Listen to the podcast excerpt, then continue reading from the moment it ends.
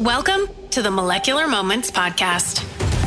In today's episode, we sat down with our guest, Dr. Afshin Safavi, whom I know best as a bioanalytical thought leader and founder and board member at BioAgilytix.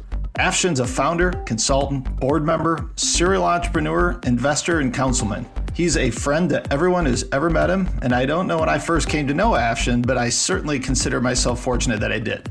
Today, we got to hear the story of BioAgilytix founding and even more importantly, his thoughts for the future of the company. I hope you'll enjoy our conversation as much as I did. We're talking science as scientists do. So without further ado, here is another episode of Molecular Moments. Welcome to the podcast, Afshin. I'm delighted to have you join me today. Can we start with you giving us a few highlights from your career? First of all, Chad, uh, it's great connecting with you again. Uh, thank you for having me on this podcast. And I look forward to be talking to you and tell you a little bit about my background as well as uh, connecting with your audience. A little bit about my background from a career perspective.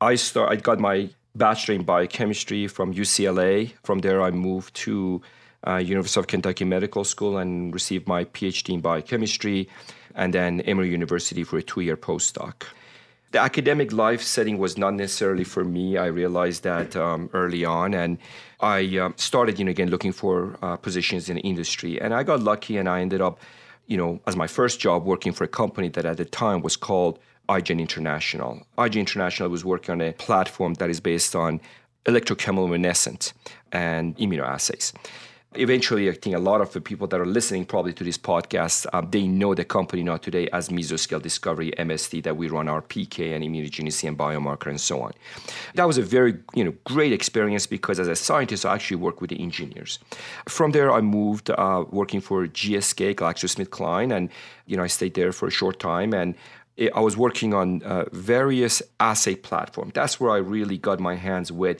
on learning the different platforms, immunoassay platforms that were out there. Uh, but I realized actually that large pharmaceuticals are not necessarily my cup of tea. So started working for a small startup company called Nobex, which we were in the business of pegylating peptides and hormones. And we work on a oral insulin and calcitonin. After a few years being there, unfortunately, um, that was a you know that's one you know after phase 2b we found out that the pegylated insulin was bioavailable in dogs but not in humans. So that was in sort of the end of that company and then i moved to a uh, to a bayer biological. One of the units for for for bayer that um, used the plasma derived products.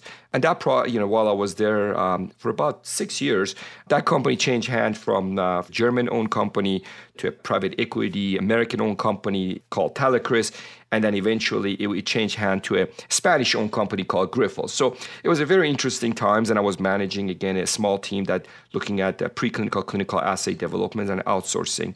Uh, worked for a short time, worked for a company called AAI Pharma as a as a which is a CRO. And eventually in 2008, um, along with a couple other folks, um, I founded uh, BioAgilytix, and that's sort of you know. Uh, my introduction into being a founder and uh, setting up a company from scratch. So um, I hope that provides a little bit more info. Yeah, and we're going to dive deep into the whole bioagilytix story. So let, uh, I wanted to put that on on pause for a minute, and you know, I'm interested in what got you into science. There's uh, everybody has a story about why they're a scientist or what what fascinated them. Uh, is there any story or anything like that that resonates with you? Maybe a couple even. Absolutely, absolutely. So, so you know, when I look at my, actually, I'm in the process of writing a book about uh, my childhood because I don't think I had the typical childhood that most people have. Maybe it's a little bit uh, comic, so that's why I think I'm putting it together. Hopefully, we publish it in a few months. But it's actually a children's book, right? It is sort of a children's book uh, from you know the memories of a 49 year old guy when he was four or five year old. right. So hopefully, uh, when it comes out, people are going to find it interesting. It, for me, I don't know if I was a typical kid or not a typical kid, but um, around the age of four or five, I started, you know, doing some crazy things. I would, I would, when my parents were not around, I would pretty much, you know, take some detergent and mix it with with my mother's perfume and add beans to it and go collect some leaves and mix it. I just, I was just curious to see what happens when you mix these different materials, the household or whatever that was around.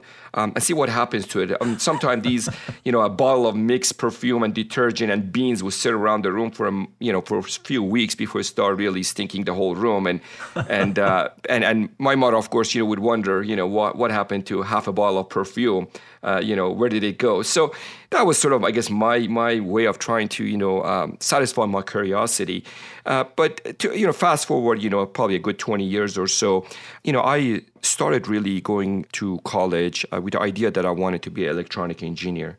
So I started taking all the engineering classes during the first, you know, semester, second semester of college, and once I got into uh, physics. It was uh, my physics class, electricity and magnetism, uh, second semester of it, and I realized that uh, boy, you know, becoming an engineer is not my cup of tea. So, so uh, then I decided I want to become a dentist. So, I, I continued with my courses, of course, my science courses, and I took a two month uh, class at at the time. It was a summer program at UCLA of you know, there were about 60 of us that we wanted to be dentists, and they teach us how to make dentures, and and it was interesting. And I realized, man, I cannot be looking, you know, down somebody's mouth for, you know, eight hours a day and work in a small space. So that was the end of my sort of, you know, desire to be a dentist. And then I decided. Let me, let me wanted, interrupt you though. If yeah. you can't be a dentist, you marry a dentist. Is you that, got it. I guess. how I guess it works. yeah, I so I did end up marrying a dentist, and and uh, and my wife, Dr. Atisa Safavi, and and and so maybe maybe that sort of was was a fate.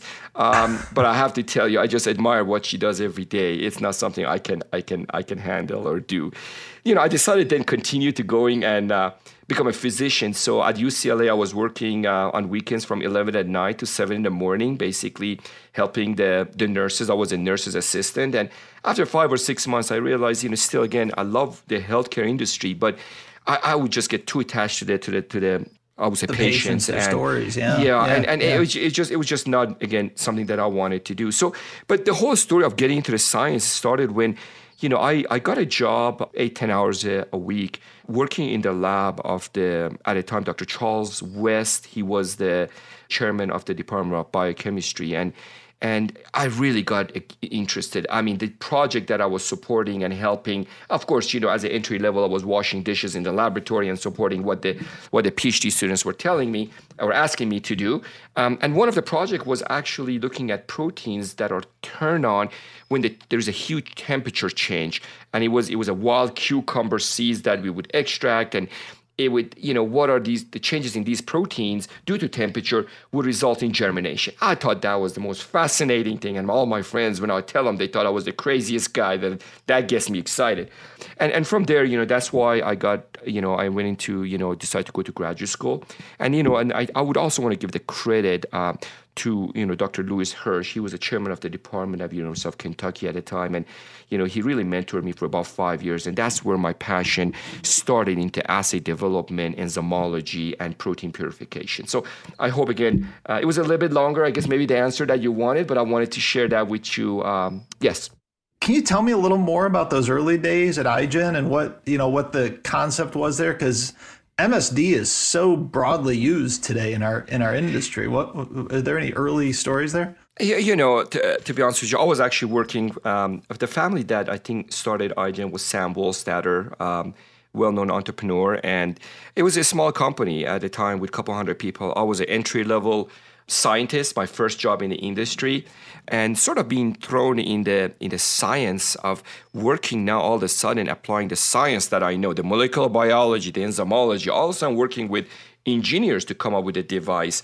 It was uh, very eye-opening. It was exciting, and you know, I think one of the things that excite me in general about smaller companies, and not just iGen, is that when there is a small team that that you know work with the same vision to make the impossible become possible and people with different background in terms of ideas and discipline coming together I found those early days at iGen extremely exciting. Of course, you know when the once the instrument number one and two and so on they started rolling off the assembly line, companies like GSK they wanted us to uh, you know, they wanted application scientists with a brand new instrument. Well, you know, you always got to work out the kinks in it, right?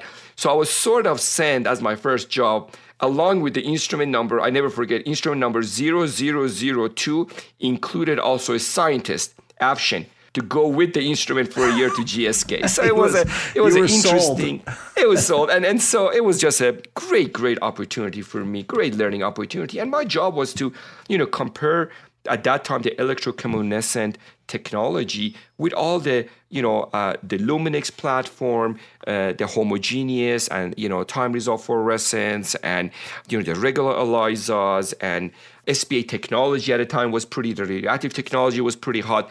So I really learned about the pros and cons of each one of these platforms. that's sort of led me to the rest of my career. And then at Bayer, I really learned about PK immunogenicity, biomarker NAB, and then I, and then at BioAgilytix, that's really I merged those two disciplines together, and you know in the early days. One more question about the the iGen and the early MSD. I'm I'm curious because I have a, an answer to this question in my head, and I'm curious if I'm right.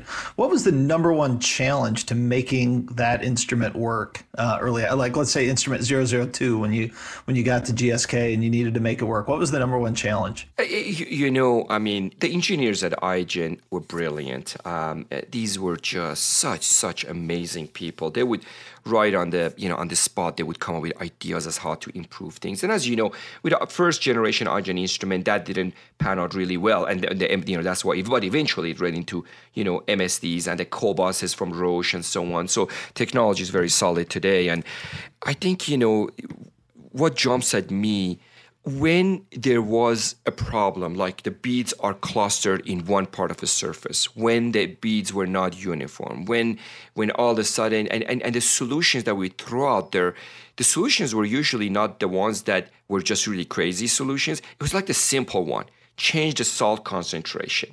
You know, move from this buffer molarity to this this level of molarity. And I think I've I've always that sort of discipline I've carried it on because when I actually today, it doesn't matter if it's a business solution that I need to come up with or if it's a scientific solution.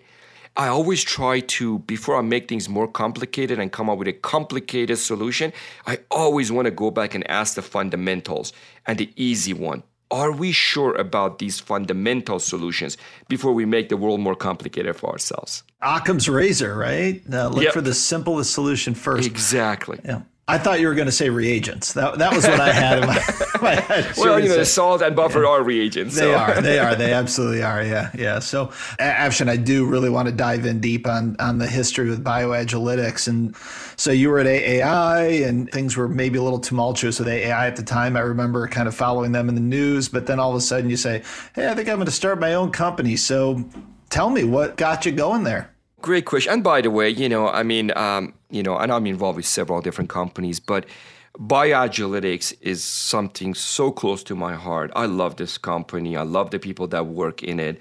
And I think the culture there is is and we're going to talk about that probably some more, but that's a company that is just, you know, every time I hear the name, I, I, it puts a smile on my face.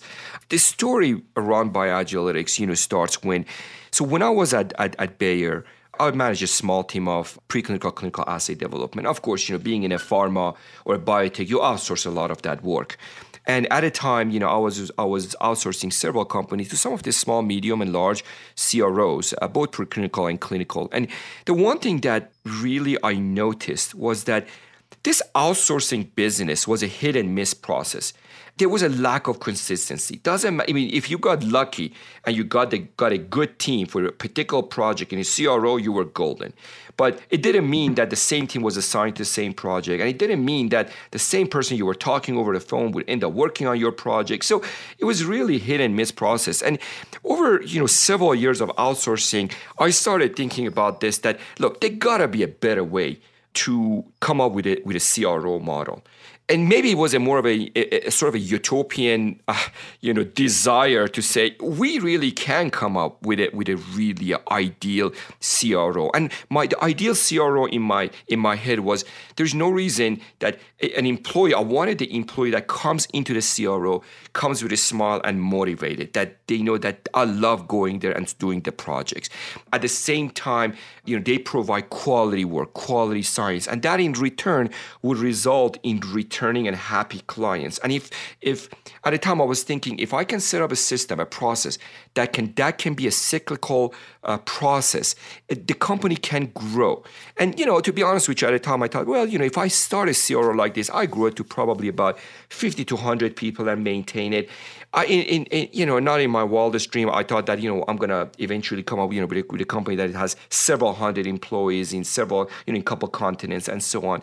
So that was the whole idea of of where BioAgilytix start brewing, uh, brewing in my head. And and and the key is, you know, then I in 2008 when we started BioAgilytix, the timing was, you know, maybe a little bit uh, interesting you know 2008 if you guys remember uh, it was it was bad time. Uh, the banks basically would not give you any loan.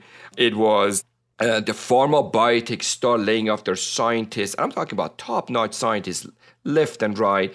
It was just not a not a you know pretty time. And at that time you know um, i was actually part of the ced council for entrepreneur development program. In the at the afternoon i was taking classes and I had some mentors, and these mentors were the ex CEOs and the CFOs of some of the companies that they they, they exited. And so uh, it was interesting. Eventually, I partnered with one of the one of the uh, one of the instructors there. Uh, there was another scientist, Matt Langevin, that had been with me for uh, for several years in several different companies, and we started BioAgilytix with maxing credit card, home equity, 401k. We somehow came up with about 250k, and we started actually renting a U-Haul. And as these pharmas were were basically closing their doors or or or not closing their door. They were basically downsizing. I would go in there, I say, you know, and I would pick up these instruments. We would pick up these instruments and for you know for a small amount, you know, five cents or ten cents on a dollar, and we started actually putting these in a in a storage because, and then we started looking for a building, and that's how BioAgilytix came to exist, and it was really. But but here's the thing: at the end of it, the reason, and we can talk about this some more, the reason BioAgilytix has been so successful because from day one, the culture that we put in there and the caliber of the people we brought to BioAgilytix really set the, the foundation and the pillars for what BioAgilytix today and will continue to be, uh, you know, uh, a successful CRO because of those early days. So I got I got to ask, how'd you come up with the name BioAgilytix? Was that was that you? Was that Matt? Somebody else? it was a, a, collective process, and we actually started writing, you know, writing some names down, and I mean, some crazy name. I actually printed some cards. I I, I looked at them. I found them a few days ago. It was called BioMarcum because we thought it was a biology and Marcum is a biomarker. So BioMarcum. We came up with some crazy crazy logos and names initially. But the, the reason we really liked BioAgilytix because we thought it sort of um, you know describes what we do. It's a biology, agility, and analytics. Biology part is easy because we actually are in the in the business of supporting you know uh, human and animal health. So that that involves biology. Analytics, we're biological laboratories. We do PK, immunogenicity, biomarker, NAB, and so that that's the analytics. The agility is the part, you know, it was pretty close to my heart because what I found when I was outsourcing, you know, in my previous life is that, that a lot of CROs would would sign a contract and then it's like they would sit on it, or it, it, it, was like almost like a plumber, right? You know, you you sign ten contracts, you, you you work on each one for a day, and that was something that I really did not did not like. And I want to change that. So I put that agility in there because I think it is important when you sign a contract. Now, the contract may start three or four months later when you actually put the team. But then this team got to work with a sense of urgency on the project. And that's why this agility doesn't mean just do it quickly. It means work with a sense of urgency, attention to detail, but deliver the project in a, in a timely fashion. So that's how the name BioAgilytix uh, came to exist. And, and uh, by the way, I have to tell you, I think it's still for some of the clients, it is a little bit hard to pronounce it. But once you start, you know, using BioAgilytix as a CRO or you work for BioAgilytix, after a few months, I think you get used to the name. yeah, absolutely. Well, the meaning behind it means a lot. And actually, we uh, at a at a sales meeting last year, uh, we were playing this game, and and uh, one of the questions I had was the BD uh, team had to spell bioagilytix as fast as they could, and then they got points based on who wrote it correctly the fastest. so, yeah, exactly. But exactly. Uh, but it's it's also a, it's a great marketing name though because it's really easy to remember, right? It uh, it sticks in your sticks in your mind. So I think we'll hit 600 employees this month, I think is what uh, what we heard, and and uh, three locations, over 100,000 square feet of space, growing even more. We'll have multiple additional locations this year, but give me a picture of what it looked like in 2009 i, I don't even know. I, I haven't heard all the stories with covid and whatnot. It's hard to have these conversations. I don't even know if it was in the same spot or somewhere else. Tell me about that. No it's it's, actually uh, uh, as you were reading again where we are today BioAgilytix with a number of employees it really brought a smile to my face. And the reason for that is we started mid-year in 2008 not really not knowing you know with all the layoffs all the project craziness that was going on you know the pharmas were really sort of uh, pretty tight with their budget because they didn't know what was about to come for them. So there was a lot of unknowns. We actually found this space actually we're BioAgilytix today um, in north carolina in rtp we found the pr- space that we could sublease for it was a 7000 square foot and i never forget the first day i went in there you know, there are three of us, are all these rooms, 7,000 square foot, and we're like, oh my God, what did we do here? You know, it's all this open space. Of course, the funny part is a few years after that, with 50 people in the building, we were on top of each other. We couldn't wait until we expand the, the, the, the, building.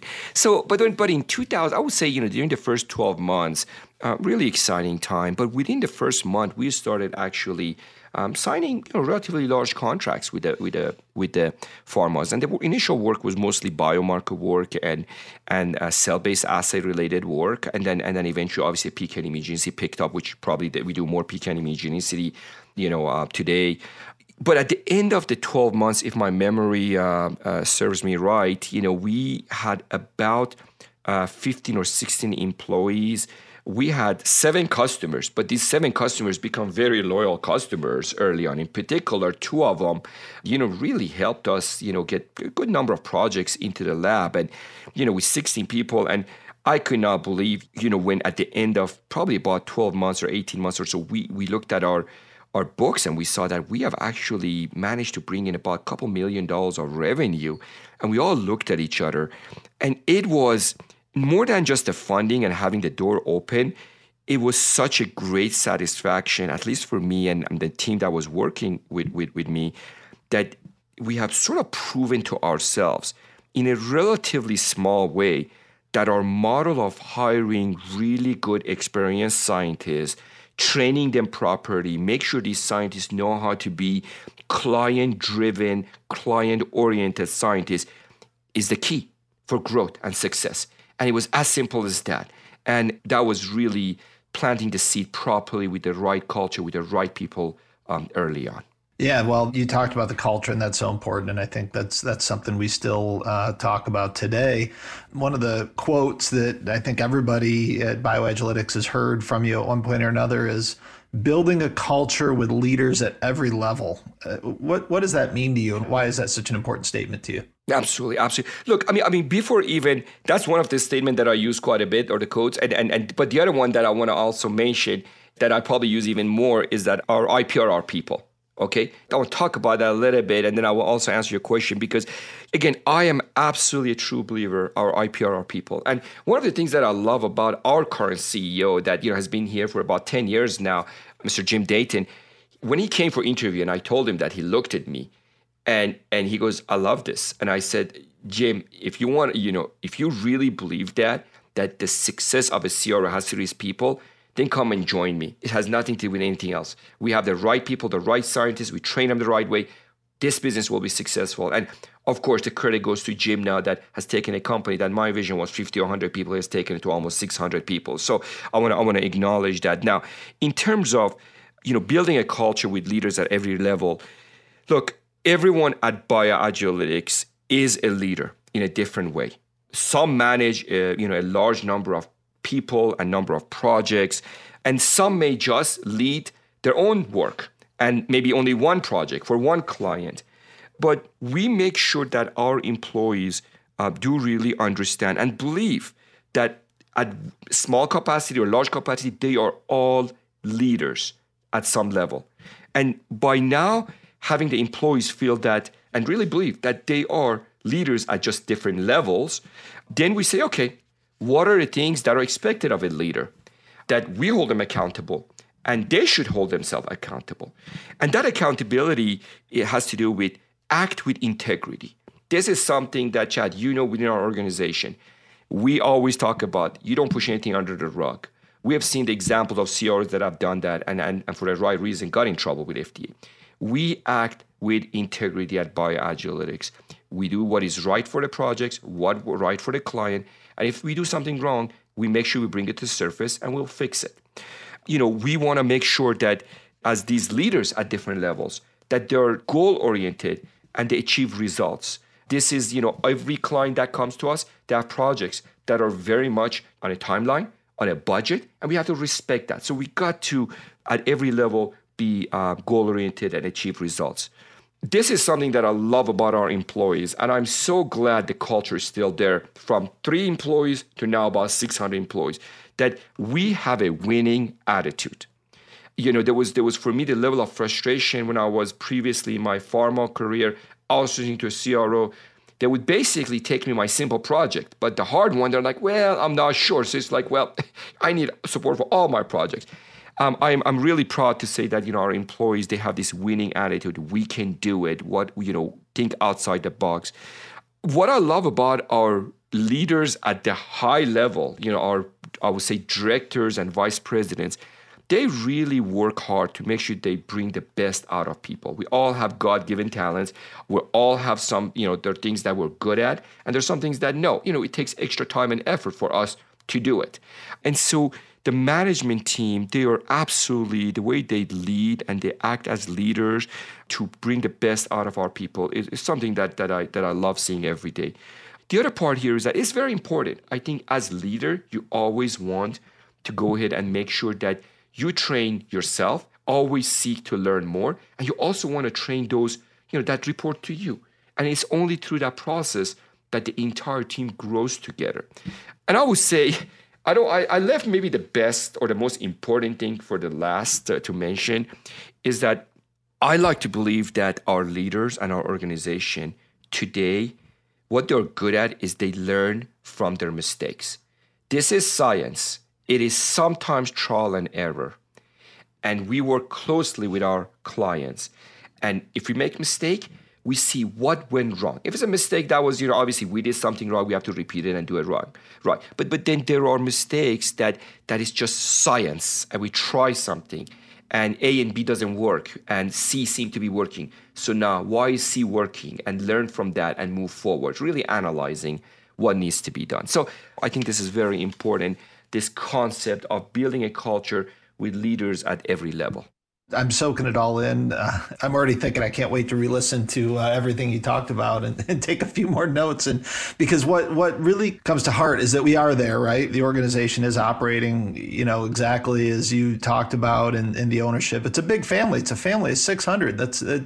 It seems crazy to say it, but it's uh, but it feels true, right? I can't wait till I can get out and visit some of the sites and talk to some of the people and meet some of these family members I've never met. But uh, what advice? I'll I'll say for me, what advice for me to carry on the legacy and the tradition in the future as we as we go forward over the next five ten years. Well first of all chad you're an incredible leader yourself and i'm so grateful you are part of bioagilytix and um, i can tell you when we wanted to hire you we knew that your culture is uh, very similar the way you practice um, to BioAgilytix culture. Culture is very important for us. You know, when you grow the company with, you know, 20, 30, 40 people a month or so, you know, you got to make sure that you put system and processes to maintain that. And that starts with, you know, hiring the right people. So I can't really give you advice because you're an incredible individual yourself, but I will sort of want to share with you some of the key elements that I believe are in place that that all the leaders of BioAgilytix should continue grooming. And I think it will make the BioAgilytix continue being, you know, successful. You know, we have managed to build a culture that, that really revolves around hiring the best. It starts with hiring the best. But, but that's not enough. Then you have to go ahead and provide the best training on a routine basis for these individuals. These trainings can happen within the company and also, you know, on, on these days on Zoom or, you know, once the COVID is over to actually go to, na- to national and international meetings and, and really learn. It is very important that our employees continue understand the importance of BioAgilytix being a client-driven organization Without good clients, without good projects, without their faith in bioagilytix, there is no bioagilytix. So that's very important. It is also very important that you know we continue making sound, solid decision based on science and data. We don't do voodoo science here. We do science and we make decisions. And sometimes you got to involve the client to make those decisions, you know, along along with you. One of the key factors. I don't think I've ever been in any organization that you have such a big group now and we still work as a team. Uh, being a team oriented organization, it is so important. And I have to, again, give the credit to our HR, to our CEO, to all of our executive team that by they're setting example by that. It is good for the organization to question each other, to argue about, you know, what is the best way to proceed. But then we lock arms and we move forward. And I think our employees see that. And by seeing that, they're going to mimic at obviously at their level, at a smaller, you know, in the laboratory, smaller team. This is something that for a while I was worried about. You know, if the organization gets bigger, what are we going to do with this? Eh, you know, but but we've done it well. It's about think outside the box. It, you know, when you're a small company of 10 or 20, you do think outside the box because you have to survive. But when you when the companies get to a thousand, two thousand, people just they go into their little silo into their own little office because and and they here's you know they just do a through b and then i'm going to throw it over the wall and somebody else is going to take care of c through d. And that's not the organization that we want to have. And I'm, I'm happy to say we're not that. Thinking outside the box working together transparency is very important. Now i want to also mention around uh, something around the you know our, our, our culture of open door policy and accountability you can pretty much walk up and down the hall and you will not see, unless there's a conference call, you know, closed doors. The CEO is not in there in his office. The CFO is not just in his office. The door is open. We encourage people to go and have a conversation with them at all different level. You know, you don't have to just talk to your direct, you know, boss. You can actually go talk to your boss's boss and, and have ideas and, and do a brainstorming. That is something that is extremely important. I hope we can continue doing that. I have no doubt that if we continue harnessing, uh, promoting, continuing some of the cultures that have been embedded within the bioagilytix you know employees team members that yeah you know in 2008 there were three of us. In 2009 there were 15 16 of us. Uh, in 2013 there were 50 of us. And today in 2021 there are about 600 of us. And i really foresee if we can harness this culture and continue doing what we're doing that who knows, in three, four, five years, there will be several thousand employees, several continents, multiple laboratories.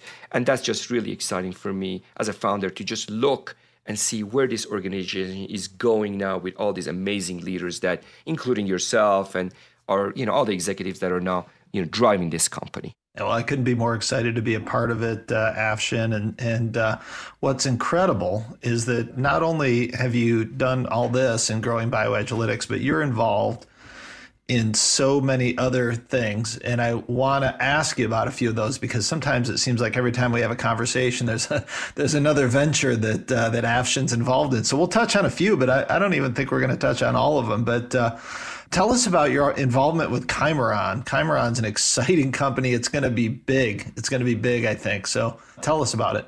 I appreciate that. First of all, you know, I want to, I want to, you know, I am still involved quite a bit with BioAgilytix. That that has that was my baby, and I love that company, and I'm on their board. I'm still advisor and, and very much involved. And um, you know, I still get you know probably a good hundred emails from BioAgilytix. That, so so I am and I'm I'm involved with the growth obviously. So I'm loving you know again still my involvement with BioAgilytix, and that will continue uh, for years to come. We won't let you out of it, Afshin. well, I appreciate that. and so look, you mentioned Chimeron Bio. It was about two years ago when you know I was fortunate and I came um, across a husband and wife team that had started working on a self-amplifying RNA technology. Of course, right now everybody talk about RNA, but two years ago people were not.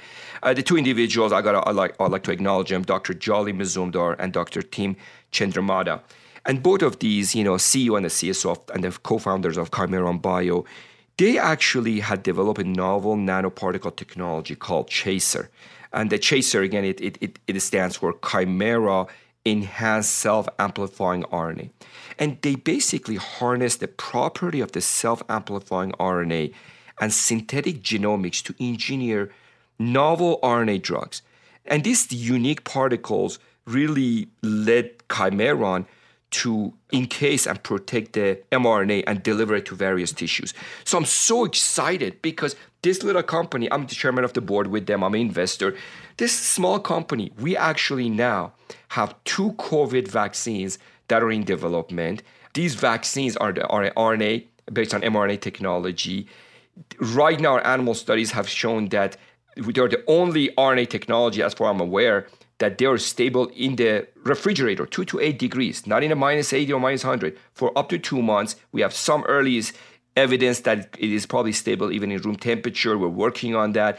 And, and we're now actually a month ago, we start working on the the African variants of it. So this is so exciting because the company at this stage that we got to bring a CFO, we got to go ahead and bring a CMO, we're doing the fundraising. So it, it is something that again is very close to my heart. So I am hoping that I can, Chad, come back to your uh, podcast maybe shortly in the future and, and along with this with the CEO of Chimeron Bio and tell you about where we are today. Very exciting. We're also working on an oncology vaccine. We're working on rare disease. Very exciting time for Chimeron Bio. Good for them, good for you know human health because I think they're into something really good. Wow, that's amazing, and and uh, just another way that you keep busy. And what about the vaccine allows it to be stable at room temperature? Because obviously that's a big topic of conversation. The mRNA and the mRNA are the most exciting vaccines for me, right? I'm going to keep it short. In essence, here is you know if you look at a lot of the RNA technologies, they basically encapsulate, they, they synthesize RNA they have to synthesize the lipid and then they got to put it, put it together. It is not a very efficient way of doing this. And by the way, those lipids, they're not very stable uh, when, when, you know, when they're not in a minus 80 to a minus 100. Well, what this technology allows, it actually, the RNA is encapsulated in a protein vessel. And this, so it's one simple construct that you transfect the cells with a double-stranded DNA. This double-stranded DNA basically codes for the self amplifying region for the RNA of interest, which in this case, the S protein for the COVID, and then also for the glycoprotein that codes the entire RNA, right? So and, and so it is incredible that you know you basically transfect the cell the cells mammalian cells and then the mammalian cells are actually making these vesicles with the mRNA in it with the self amplification that is already embedded in there spits it out in the media and you do purification and you're ready to go and because of that not dealing with you know protecting the RNA with a lipid particle that is something that is uh, you know and, and I'm excited actually the one of the I think the first three or four founders of Moderna and their chief scientific officer, ex-chief CF, CF uh, scientific officer, joined us a couple of months ago as advisor. So we're just this company. I'm, I'm really excited about. Um, it reminds me actually, by the way, of BioAgilytix early days, except one is a CRO, one is a one is a biotech that's really really exciting actually and uh, i love it. I love to see the evolution of the science right? So in in one way uh, chimeron is coming behind right? So you can feel like oh where were they with the vaccine? But they're coming uh, they're stepping up the game right? And that's gonna uh, covid is not going to go away. We, we all wish it would, but it's not going to go away for a long, long time, I don't think. And, and so we're going to need new and more effective vaccines there is a connection here. You know, I mean, companies like you know Chimeron Bio and companies like Chimeron Bio cannot go to where they need to go without companies like BioAgilytix or BioAgilytix because you know, I mean, obviously all the safety talks, you know, the preclinical clinical studies that need to be done. Um, so it's all at the end of it. It's all you know. We're one big happy family, right? That we all got to support each other for human health. Without a doubt. So okay. So another thing, I love dogs. I've got two of them at my feet right now. I'm hoping they don't start barking, but maybe they'll get excited when we talk about canine biologics. But that's another company focused on uh, canine biologic, focused on canine oncology uh, treatments and diets, right? Chad, there are so many smart people out there, and it's just a matter of talking to people and learning about their passion, and then see how you want to, if you want to get involved with them and help them to to go somewhere. And so, about two years ago, I was so lucky. I came, you know, across you know this individual, uh, Mr. Jeff uh, Sutherland, uh, who's the CEO and the founder of of Canine Biologics, and you know, I was sitting, I was talking to him, and he started. I just realized this man is so passionate about dog and dog health. And and we started talking, and he started telling me about you know the nutritional product that he's working with. So to sort of fast forward, you know, we partnered um, to work on a really a nutritional product to support dogs fighting cancer. Why? There are over 10 million dogs that in US alone end up with cancer and they usually can live maybe about 8 months, 9 months, maybe a year. But during this time, there's no reason for the dog to suffer, to just be sitting there. And you can do chemotherapy and a lot of other things, but at the end of it, there's enough data out there that's shown that if you, with the proper diet and support, um, nutritional support, these dogs can actually live a health, semi-healthy life, and the family can still enjoy them until the day, obviously, they will they will pass away. So, you know. Uh, for us, you know, we, we developed a complete and totally integrated nutritional system that, that really brings together three parts. Um, and, you know, one is food, um, obviously the salmon oil, and the, really a unique supplement mix um, that is that is uh, sort of comprised of uh, plant extracts, amino acids, vitamins, minerals that are really selected. We just didn't put it put this whole gamish together. It's actually they're selected based on scientific data and positive impacts on dogs, you know, digestive immune system. Again, I was I never had a dog until I, I and, and, and I still don't, but I have to tell you now that I talk about dogs, I get as passionate as I talk about human health because I am surrounded at Canine Biologics with people that really do care about, you know, uh, you know these dogs that are suffering. And there's so many great stories. We have had people come knock on our door. My dog is dying. You know, what can you do? And I'm like, well, the product is. This was about a year ago. The product is not ready. Or like, can I, can you please do a mix for me? And and we have some great stories that have been in the in the media. Wow, that's uh, yeah, amazing. And um, another venture that uh, I mean, you're so full of stories and, and involvement. Uh, Gander. so what is what is Gander? Oh yeah, so uh, gander, of course, you know the name probably you know you know sort of describes it. You know, gander are those geese that are sort of you know very territorial and they sort of look to see what's around. Well, this is really cool. You know, I I ended up. Uh, about I don't know maybe you know half a year ago, six seven months ago, I came across uh, you know a founder and and a, and, a, and a sort of board member that I start talking to him about this idea that they have come up with a with a system that really connects AI face recognition and they connect that to uh, HR and payroll.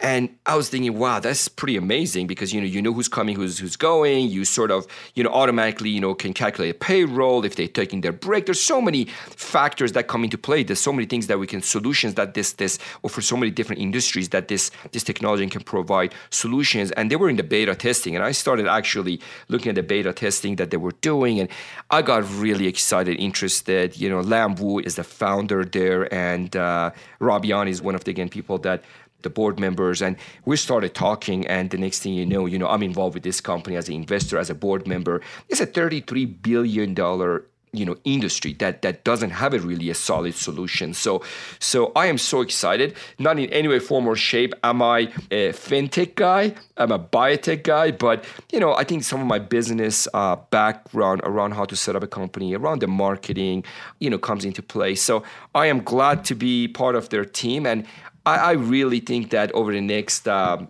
of course, you know, we were like, for example, two days ago, we were talking about starting the, you know, our website, right, to design it. So this is really a seed stage, early stage. The difference is that they already have a product, which is in beta testing. So it's, it's a little bit of a reverse of, you know, you set up the website first. So I'm, I'm really excited again working with them. Yeah, that's cool. And a few years ago, uh, and I don't know exactly how, how far back, you moved out to Colorado, and uh, we we sort of share the the we're, we're, the Colorado office of bioagilytix, I guess you could say, right? So I have a place out there too, as you know, and and uh, in, and you're in Cherry Hills Village. I'm I'm curious both what drew you out to Colorado, and and uh, and now you're a councilman at Cherry Hills Village. There's a story in there. Would you mind sharing that with us? Absolutely. You know, first of all, you know, I got to tell you, know, I've lived, uh, you know, in different parts of U.S. Uh, for the past uh, good probably 30 plus years 40 years or so and so you know in, in southern california you know in in uh, kentucky in georgia uh, in maryland in north carolina of course you know now i call the colorado home and um, part of it is, you know, my, my family loves skiing. So, you know, I think I had no choice other than moving here. Um, but, you know, I, I, reside in Cherry Hills uh, Village and small community of about 6,000, um, you know, uh, people, um, you know, just probably 10 minutes, 15 minutes drive to downtown Denver, small um, community. And about uh, a little over two years ago, you know, I decided to run as a councilman for my district. And you know, it, it, that's actually the funny part. It was a close race, and with over 90% of the voters turning out, I managed to win by 59 individual votes. So that tells you next time when they say somebody tells you every vote counts. Well, in my count, in my case, it did count. You know, 49 individual votes was the difference. Uh, you know, the reason I got involved with the city and the council because uh, this is my way of giving back to the to the community, and I actually believe being a scientist has helped me, you know, in making sound and data-driven decision for the city. So you're gonna probably see me, you know, uh, you know, we have a council meeting every two weeks or so, and that lasts for several hours. And probably, if you look at the meeting minutes, uh, you know, I probably talk the least. Uh, you know, between all the councilmen, you know, eh, because I just don't go through as a scientist. I am trained, you know, we just go here's one two three here's the data here are the facts here's what we do not know what are the three solution what are the pros and cons and here's let's go with it right? So i'm trying to apply that to the to, to the government and sometimes you know it works and sometimes you know it doesn't necessarily work but it's a, it's a, it's a it's something different that, that i'm involved i'm very much enjoying it. Any future uh, additional political plans in your future? Uh, well chad uh, let's see how this goes with the council. Right. And then and then you know to be honest with you i i i love just working on different projects with different people in a team oriented at- atmosphere. You know where this will go with any one of these endeavors um, who knows? You know, I'm open to it. I love what I do. I love the people I work with. Um, I hope as it continues that I can I can have continue having the energy to to be really involved with just these different sectors. Yeah, Afshin, that's so clear uh, from from our discussion. I mean, the the curiosity that you've had. Uh, just just talk to people, and when you find something that's interesting, and when you have a connection, go for it. You know, and if you and if you keep those relationships real and personal, clearly, you know it leads to success right? If you're having fun and you're and you're doing smart things you're making smart choices and you're and you're having fun i think uh, i think you're going to have some measure of success in anything anything you do. I mean those are there, there's some great lessons in there.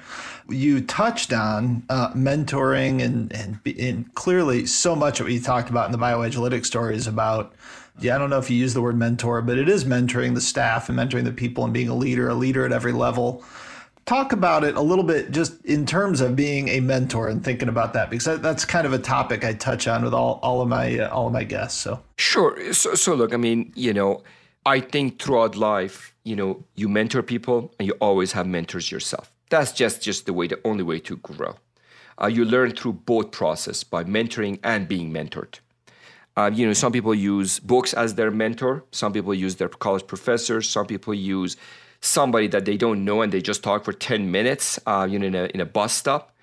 And I, I can tell you that, you know, for me, mentoring, it comes down to I just want for people to believe and uh, follow their dreams. As a mentor, to be honest with you, what I do, I sort of, you know, play as a devil's advocate with them. Say, tell me your ideas. I love to hear it. And I just ask few questions to see, you know, have they thought through it completely.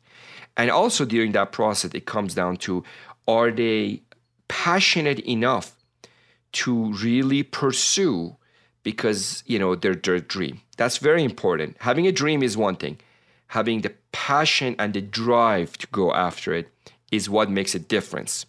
And and so from that perspective really that's what i bring into the game with them. Of course some of the business and science experience comes into that as well to mentor them. At the same time I wish I could actually find the name of every professor, teacher, anybody that I had from first grade and write them a thank you letter. You know, I've, I've been very fortunate. I've been very lucky to now have a relatively comfortable life. And I attribute that to every person that ever um, I came across that taught me something. from first grade all the way through, you know, UC high school, UCLA, and, and all the universities, everything that I've gone through, and and even the you know the CEOs, the vice president, other people that I worked with. Um, you always learn from from other people's from you know you learn what to do or what not to do right? But i, I do want to acknowledge that um, aside from the business and the science i would say you know my, my father really the credit i want to give him, give him the credit that from a mentorship perspective he taught me how to live right and that was his message to his three sons so i've always throughout my life i tried to whatever company i work with um, i've always tried to stay ethical live right? Have I always been able to do that and be 100% on that? Probably not. I'm as, as a human, I've also made mistakes, but this is the thing that, that I've always strived for to be ethical and live right and make sure you, you treat people the way you like to be treated, you know, which is pretty much the common theme in all the religions, right? So, so with that, I think, I think, you know, we all are mentors and being mentored at the same time. Again, another long answer to your to your question. My apologies. Good. No, no, you don't need to apologize. That's what you're you're here so that we can hear your story and and hear your insights and.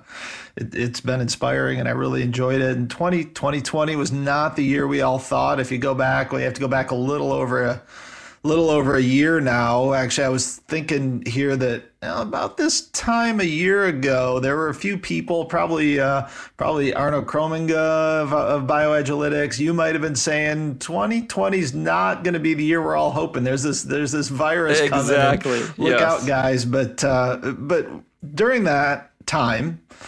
Uh, a lot of people had extra time or used their time in different ways. They weren't spending time in the airplanes. W- were there any activities that you picked up or really focused on uh, in 2020 and into 2021 that that uh, that you're doing different than you had ever before?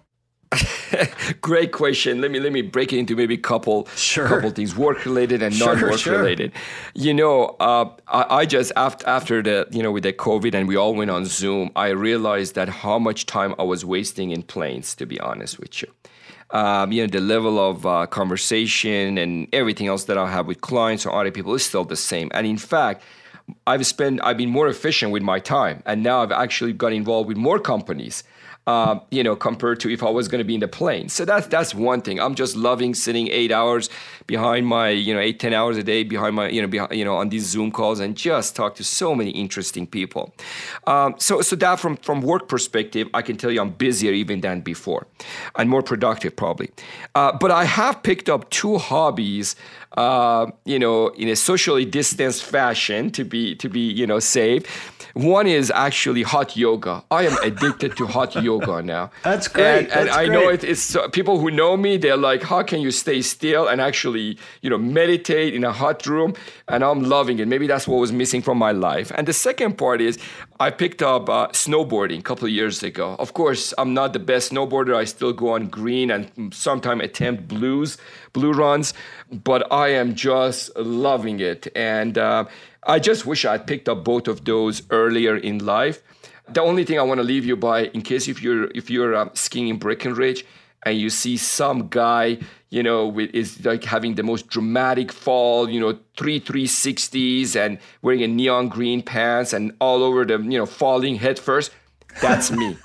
So that's me. Just come and help were you me a, get up. Were you ever a skier? were you a skier converted to snowboarding, or did you just go right into snowboarding? Yeah, I was a skier with a bad knee, so that's why I've, I've converted. But I'm telling you, actually, I'm going to go to Breckenridge this week and uh, this weekend and spend a day there. And uh, again, my my, go- my only goal is just when I'm going down, not to hurt other people or hurt myself. That's pretty much my, my, my mission as I yeah, go down well, the hill. uh, I'll be out there in a couple of weeks. I can't wait. I need to need to get back to the slope. So. Uh, Afshin, I got to ask you one other thing. So um, you, you mentioned two two new hobbies you picked up recently, but I believe you also have become a rapper, and I would love it if you would rap for us today. Oh my God, Chad, you are putting me on a spot. You know, it was funny. One of our, um, our the head of our BD a couple years ago, Beth Hines, actually made me a T-shirt that it says "Little F." Um, so, so I guess I guess you know they say, well, you know, Little F. So, uh, but now um, let me let me uh, let me see what I can come up with. I'm come up with one now. Okay, so are you ready, Chad? I'm ready. I think. Let's do it.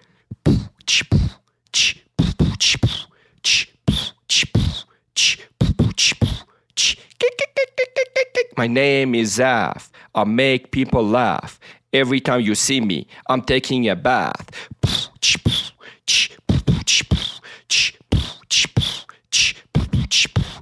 One day I was standing book in hand when I saw Afshin, the biking man. He's lean, he's mean, he's a bike on machine. He's the craziest doctor I've ever seen.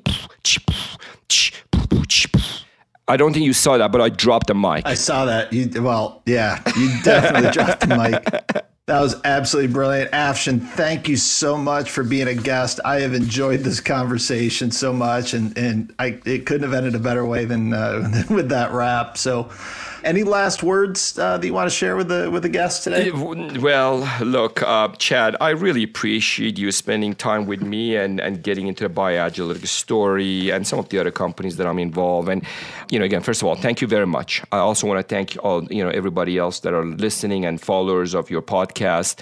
And the last thing is, you know, I really want to just acknowledge, um, you know, as a founder um, you know, with, with and any one of these other companies I'm involved with, you don't build a company by just an individual or with just the vision of an individual. A company is built by a team. And going back to BioAgilytix, there was a team of uh, probably 10 or 15 people that came in 2008, 2009 to help me build what is BioAgilytix today.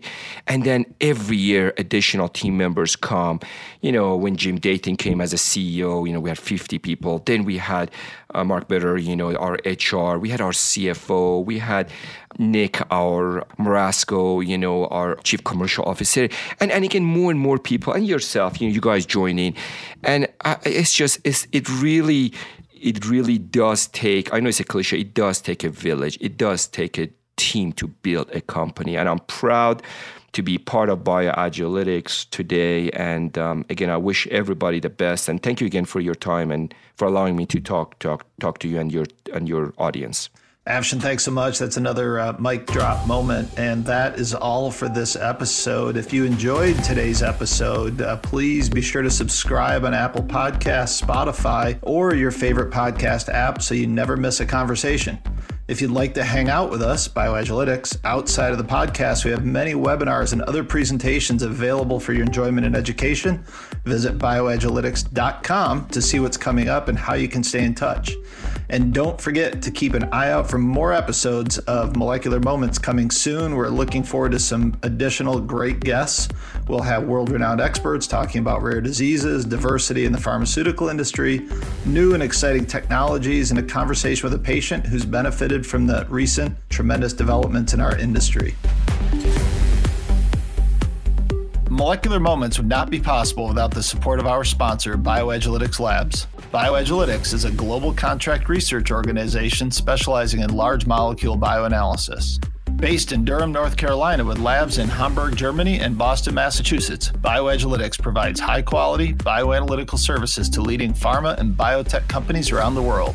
They offer assay development, validation, and sample analysis under non GLP, GLP, and GCP, as well as GMP quality control testing. If you are looking to work with a team of highly experienced scientific and QA professionals through all phases of clinical development, look no further than BioAgilytix.